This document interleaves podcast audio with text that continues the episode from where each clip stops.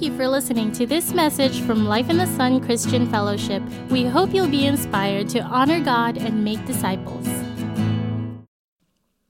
So, a couple of weeks ago, um, I remember Armin talking about it, uh, coming from John chapter 4, about the Samaritan woman at the well.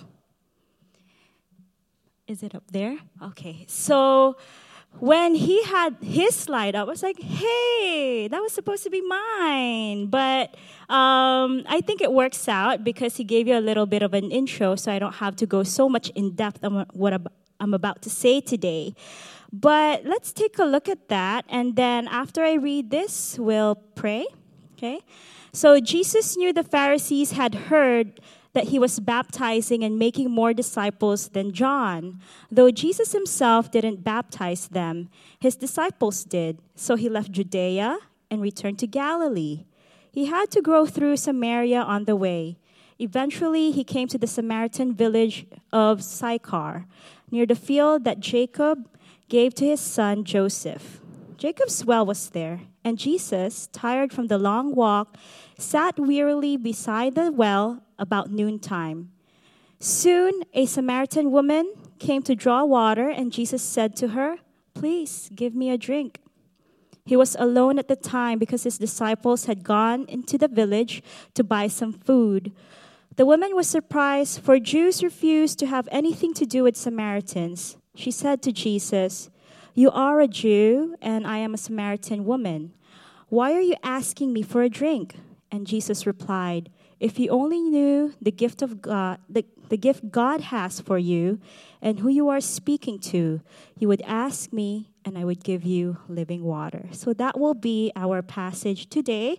And I think um, it relates to what I have to say on my testimony. Lord God and Father, you know our hearts and you know our, our desires. Thank you, Father, that you have a perfect plan, a redemptive plan for each and every one of us. That you would go out, Lord God, to seek us and to pursue us when we're trying to fulfill our own hearts with water that runs dry. But like what you said, Lord, that you are the living water. And those who come to you and take a drink from you will never be thirsty again. Thank you, Lord God, that you take our, our brokenness and turn them into something beautiful, that you make all things new, you make all things beautiful in your time.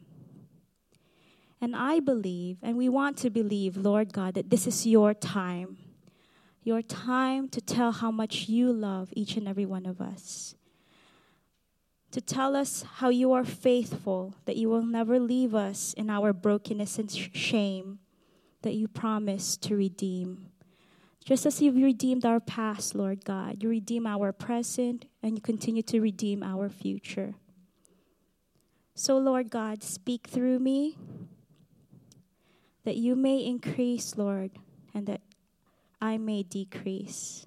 That it's not about the messenger, but it's about the message. And let your message, Lord God, be planted and grow and blossom in each and every heart today. In Jesus' name we pray. Amen. So, Armin did speak about it uh, a couple of weeks ago, where um, the Samaritans, uh, the Jews had a racism against the Samaritans. So, if we take a look at the next slide, so here is the map of old Judea where we can see that Jesus, coming from Galilee, had to make his way down to Judea and Jerusalem.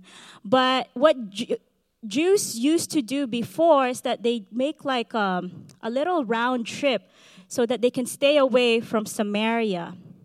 But here we see Jesus uh, coming into Samaria, and if we take a look at verse 4 of that same chapter, next slide, please. Let's read it together on the count of three. One, two, three. He had to go through Samaria on the way. So, just as it was pointed out, the key word here is he had to. And next slide. So it's like, Jesus have to? What is that? Like, who tells Jesus what to do? Why does he have to do anything, right? But uh, uh so I, take a, I took a look at it in different uh, versions where NLT says he had to go through Samaria. Uh, King James Version says he must needs to go through Samaria. And then he had to, he needed to. And this comes from the Greek word dei, which means it's a duty. And if you speak Spanish, a necessity. Okay? How do you say that in Spanish? Necesario. Okay. So, what made Jesus have to go to a certain place that people, that his people don't usually go to? And so that brings us to Luke 19, verse 10 where he says that his mission, Jesus' mission, was to seek and save those who are lost. So, in this little village in Samaria, he was looking for one woman, a woman of no reputation, that's why she had to go through the well during midday, where it's usually hot, rather than with the other ladies of the town, where they go there a little bit earlier so that they don't catch the noonday sun. But she's going there on her own because she's a woman of ill reputation. Uh, nobody wants to hang out with this woman because uh, if you're caught hanging out with her, maybe you're just you're just like her. And I think with this woman, there's just like a lot of shame and um, there's a lot of guilt in her part of spending her whole life filling that little hole in her heart, looking for love in all the wrong places. And that's why I like this story from the Bible because I think it's very relatable to us and where we are today, considering that that story was 2,000 years old. But how many of us and how many people out there in the world are looking for love in all the wrong places? And so here is my story. So, some years ago, I got involved in a relationship that my parents, my family did not approve of. But I was very stubborn and proud, and I knew what I was doing because I thought, hey, I was going to church. Um, I know my Bible stuff. I'm in the praise and worship team. I've been going on missions. I was lively, and um, that made me proud. And so I thought I knew I was do what I was doing at um, at that age, at the age of 25, uh, getting into a relationship that, you know, my friends, my really close friends, and my my family, they're like, oh, like, are are you sure about that? That's like, that's that's um, I don't think you guys match. But um, you know, he, you know, he said things that I liked, and I thought, oh my gosh, he loves Jesus as much as I do, and things like that. But um, that relationship got physical really quickly. And nearly everything that we learned, all the talks coming from Van, Naomi, and Jared, uh, went out the window for me during that relationship and it was it and it was short lived. It o- only lasted about four to five months. But there's something in me during that relationship that snapped and and and it broke me in my very spirit. And like I was saying about um, hearing that preaching where we hear that most of the times where we feel hopeless and we lose our faith happen in when we break relationships. Okay. And for many years, I was very angry at my God. I lost my myself. I lost my faith. And I blamed him for the things that were happening to me that were actually self inflicted. And so those were the times when um, I started to have constant panic attacks, anxieties, and depression. Three and a half years of depression. Try that. um, where I didn't want to wake up many days. And I was just wishing, God, you did say that you're coming again, so why not? come on, come over.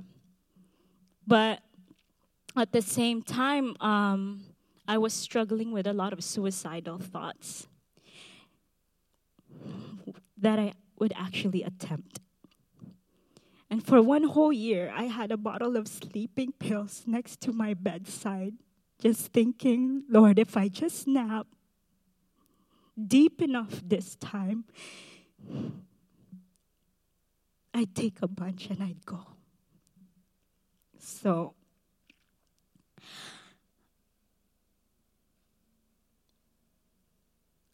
even though I was going through that and you know having the relationship already break down i was still having this vow and determination inside of me saying lord if you do not and i said it very explicitly.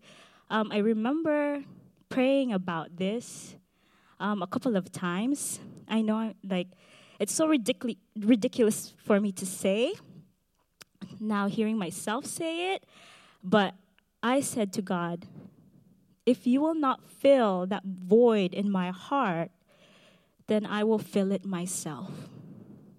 And I was very determined to do that. And with my personality, if I'm determined to do something, I'd go for it. So I was in in and out of relationships for 4 years and I've had 5 breakups. And um and one thing I learned about breakups is that you never get used to them. Like every single time that it happens, it hurts. So in John 4 7, we see Jesus initiating a conversation with a woman. Could we please have that up? So, who speaks first in that conversation? At the well. Jesus was the one who speaks first. He invites the woman and asks him, um, "Can I can I have a drink?"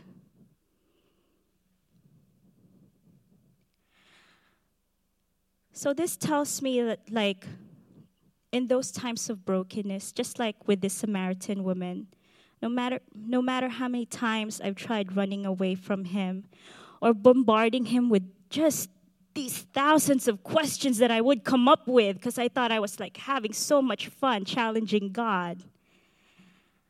He never stopped pursuing me. He never stopped pursuing the woman. That's why he went there at the lake.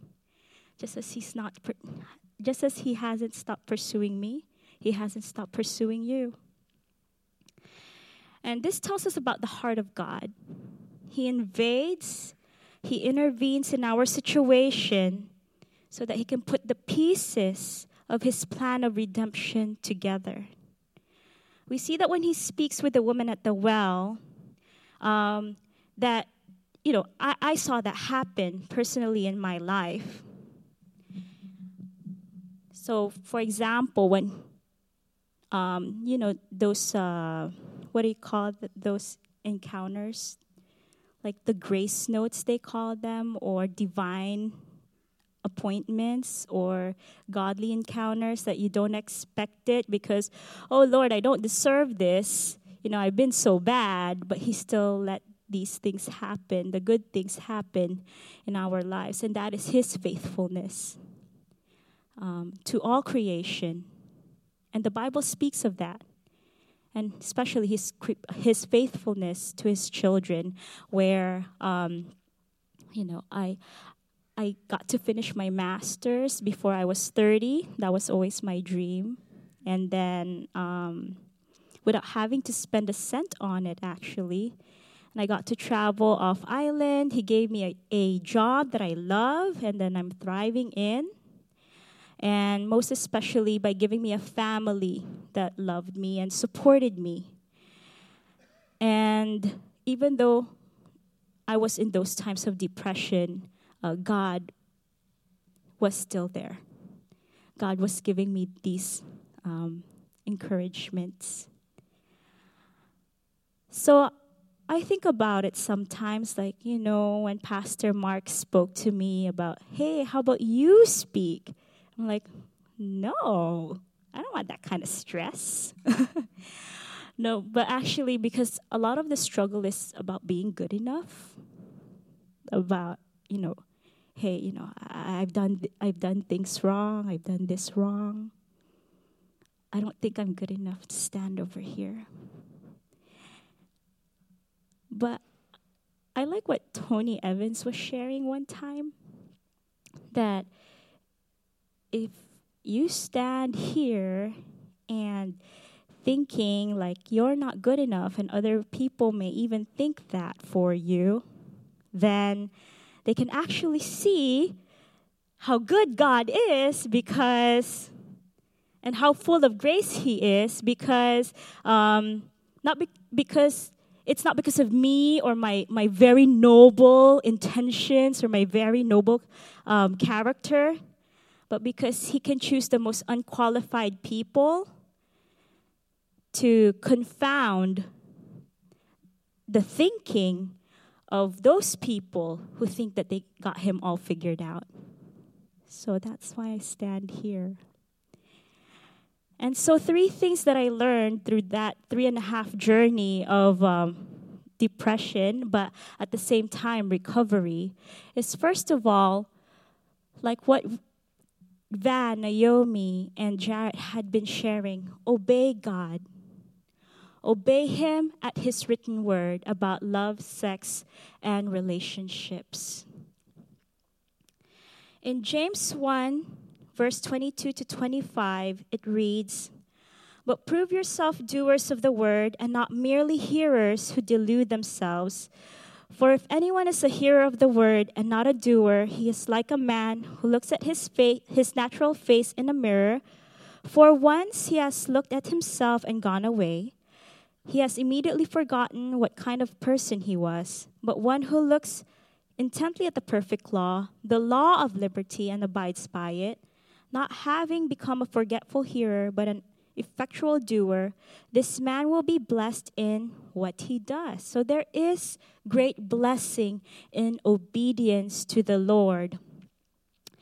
Um, because a lot of things that we may have learned about love, about sex, and dating, you know, we hear it from the media, we even hear it from our friends. I got one, um, like, detail about it with one of my friends, and he was like, you know, you just go out and then I guess you test each other out to see if it's gonna work for you until you have already uh, accumulated uh, a bunch of sexual partners.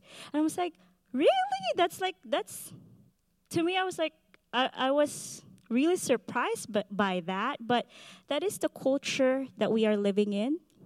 Uh, that is the sign of this age where they are trying to fulfill their hearts, the void that is in there, but they just can't get it.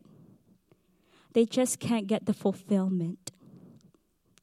And so they go from one partner to another partner to another partner, thinking that, oh, hey, maybe this time it will be different. Just finding out that it, it's all been the same as the last time. And I want to tell you to take God at His word. Even when He talks about being equally yoked um, with unbelievers, sometimes we think that the Bible is just good at suggestions, but it actually knows what it's talking about. The Lord actually knows what He's talking about. And um, sometimes, and you know, I've experienced this also, uh, to watch out for people, even within the church, that may have new revelations of how this works, of how love and sex and relationship and dating works. Where they say, like, oh, if you like each other, um, you're pretty much okay to do it because you're going to get married anyway. Um, tell them, shut up. shut up. That's not the way how it works. That's not God's plan. Unless you want 4 years of depression too. Okay? And um, remember Jeremiah 17:9 where it says, well, I'll tell you. The heart is deceitful above all things and beyond cure. Who can understand it? There are times that you think that you are so in love that you're willing to rationalize and compromise your values and the word of God and what you've been taught in order to fulfill like that love desire. And I've heard it so many times before. God knows my heart. I may be sleeping with my boyfriend, but God knows I'm good deep inside. But, friends, remember this good intentions, even the most sincere ones, do not equal to obedience. I'd rather you obey than argue later on with God, but I had good intentions. Okay? And maybe some of you are saying, but I do obey God's written word because uh, my boyfriend, he's not a Christian, but one day I was praying, and then God, you know, the, the, the heavens opened up. There was this sign that Psalm 37 4 that God will give me the desires of my heart. So that's a sign. You know, I, I've done that before. I don't know if you have. Maybe I'm the, the only Bible weirdo here, but yes, that's been done. The Russian roulette with the Bible, like, mm, oh, there's the sign. So that means I can go on with this, right? Because if you're desperate enough, you will even take the word of God to do to rationalize your sinning. And I'm just being honest. I've done that. Maybe you have, or maybe you're so good you haven't. Just kidding. but um, yes, but that can be done. But um, I that's why I'm warning you guys against this. That you know, don't do that because what you're doing ends up becoming a heresy. And you're making up stuff, you're making up teachings for yourself. And just a couple more points. I'm sorry, the next two are not as long as the last one. So the second one is to heal from a broken heart or to find purpose in your singleness. The secret is to love others and receive love from others. So instead of being so focused, or like what I said, oh, Lord, you know, I'm, I'm making my determination that um, I'm going to fulfill that little hole in my heart if you're not going to do it for me. But rather than doing that, uh, think about how many people there are in this world. How many billions have we accumulated already in our population? Seven billion, right? Awesome. Awesome. So, yes, we have 7 billion people in the planet and 160, over 160,000 people here on this island. And I assure you, there's one out there that you can make a difference in their lives. a lot of people uh, need our love, our compassion. I work in a school with 1,200 children, and 25 of 25% of them live under poverty level. So sometimes my coworkers and I laugh about it, like, "Oh, this is ghetto." So we work on this side of of the island where it's um, a lot of our kids um, come from low socioeconomic status, and and they too need our love. And that's you know how you can go beyond yourself, how you can go beyond that self-centeredness and that that me me me kind of mindset. Get out there, go out there, and preach the gospel to all creatures, to all creation. Tell them what God has done for you. Tell them about the good news. And in the same token, this is like the same the the other side of the same coin is to receive love. Like, oh no, I, I'm not gonna get it from, you know, like unless you know, sometimes when we're so um, when we're so focused on our romantic or dating relationship that we forgot about the other people who are willing to love on us also, such as our friends, such as our as our family members and our church members. So I'm not think I'm not saying um, romantically, but you know, being loved by other people. Okay. And so that helped a lot in my healing. And one last point regarding that second point is that do not neglect in Hebrews 10:25 it says, "Let us not neglect our meeting together as some people do, but encourage one another, especially now that the day of his return is drawing near." So do not give up on the church. Continue to persevere on no matter where you are in your life, whether you are in the valleys or the mountains of your lives. Stay together.